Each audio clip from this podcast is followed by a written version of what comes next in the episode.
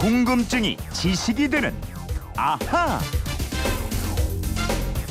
네, 오늘 첫 순서 궁금증이 지식이 되는 아하입니다. 휴대폰 뒷번호 육오오구 쓰는 청취자의 궁금증인데요. 주말에 가족과 청계천 부근 벼룩시장에 다녀왔습니다. 벼룩시장 부근에 동묘라고 관우를 모신 사당이 있던데요. 아이가 아빠, 중국 삼국지에 나오는 관우 사당이 왜 우리나라에 있어요? 라고 묻는데 말문이 막혔습니다. 왜 있는지 알려주세요 하셨습니다.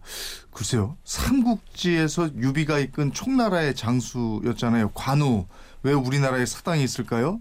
궁금증 해결사 김초롱 아나운서와 함께 알아보겠습니다. 어서 오세요. 네, 안녕하세요. 동묘는 지하철 갈아타고 그럴 때 이게 어, 그 지나만 다니셨죠. 관우 사당. 예, 예. 삼국지에 나오는 영웅호걸 중에서 가장 인상적인 인물은 예. 누굽니까? 제 기억에는요. 예. 유비가 가장 기억에 남는데요. 아, 그래요? 네. 지략이 그, 뛰어나서? 어, 어, 가장 잘생겼던 것 같아요. 저는 만화책으로 이렇게 처, 초등학생 때 처음 접했는데 어, 예. 항상 제일 잘생기게 나오더라고요. 잘생기면서 덕장이고. 네? 우선 근데 예. 이제 관우의 오늘 주인공이 네. 예, 유비는 잠깐 잊으시고 관우에 네. 대해서 관우가 어떤 장소입니까? 예, 관우가요. 정말 큰 키에다가 긴 수염을 휘날리면서 멋진 전장을 휘끈, 휘쓴 장수인데요. 그 청룡언월도를 휘두르면서 용맹하게 싸운 이야기도 있고요. 또 몸에서 화살을 빼내는 동안 정말 신음 한 번 내지 않았다. 음. 이런 얘기도 있고요.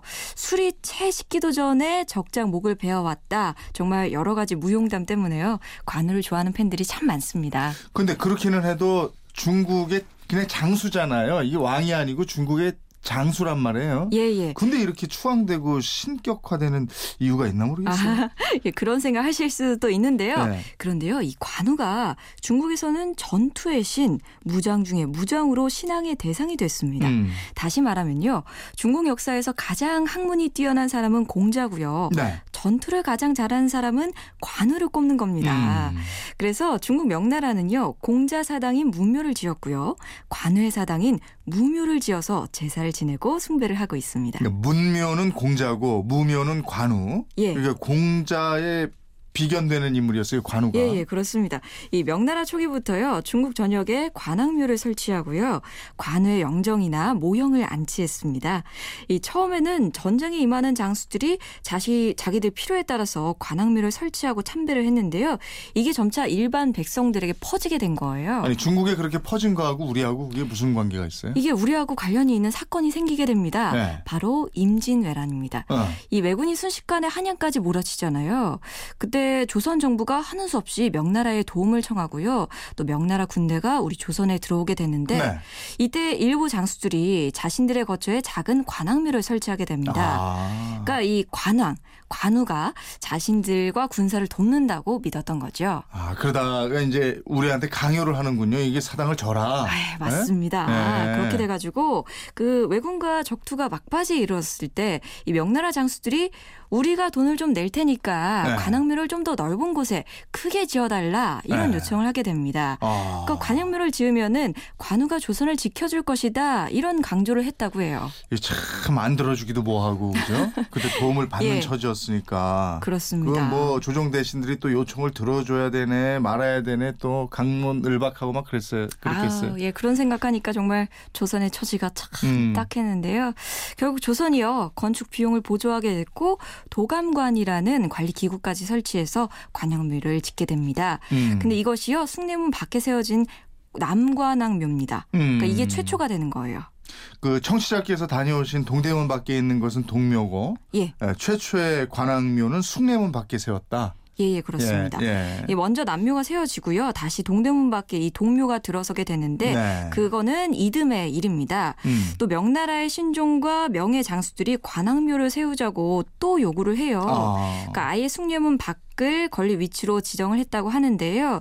이 선조 임금이 이번에는 여기에 맞서서 숭례문 밖에 이미 남묘가 있으니까 동대문 밖에 관왕묘를 세우자 이렇게 설득을 합니다. 네. 그래서 결국 지금의 동묘 자리에 두 번째 관왕묘가 세워지게 음, 된 겁니다. 그러면은 이 저 관우를 모시는 관왕묘가 남묘, 동묘 이런 거 말고 다른 데도 많이 생겼나요? 네, 이렇게 서울에 관왕묘가 들어선 이후로요, 성주, 강진, 안동, 남원 이런 등지에 계속해서 관왕묘가 세워졌습니다. 음. 그러니까 나라가 존망의 위기에 처했던 구한말에는요. 네. 고종이 서울의 북묘, 서묘를 세우고요. 네. 또 전주와 하동 등의 관왕묘를 추가로 세웁니다. 아. 또 그렇게 임진왜란 이후로 관왕묘가 세워지면서요.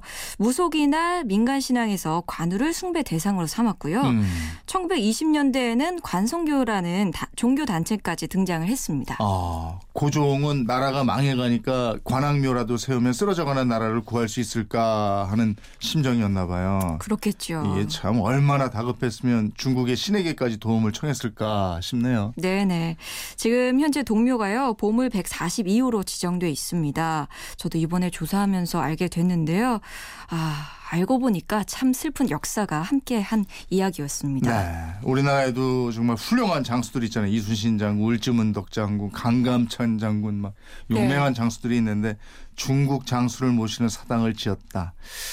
참 이렇게 많이 어렵고 이, 이 뭐라 그럴까요? 좀 씁쓸한 그런 그렇습니다. 느낌도 있어요. 예. 네, 이거 져야 된다. 이렇게 응? 네. 도움을 받는 처지니까 할 수 없이 졌고 나중에는 정말 힘드니까 이 신의 도움이라도 받자 이런 절절함이 있었다. 이런 거군요.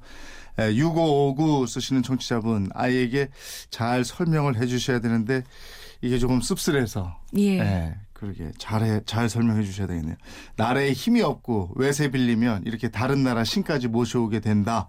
열심히 공부하고 힘 길러서 나라를 튼튼히 만들어야 된다. 이런 얘기도 좀 해주셔야 되겠어요? 네, 그렇습니다. 네. 지휘권 보내드리겠습니다. 궁금증이나 질문 있는 분들 어떻게 하면 됩니까? 네, 그건 이렇습니다. 인터넷 게시판이나요. 엠비씨 미니 휴대폰 문자 샵 팔공공일로 보내주시면 됩니다. 문자는 짧은 건 오십 원, 긴 건 백 원의 이용료가 있습니다.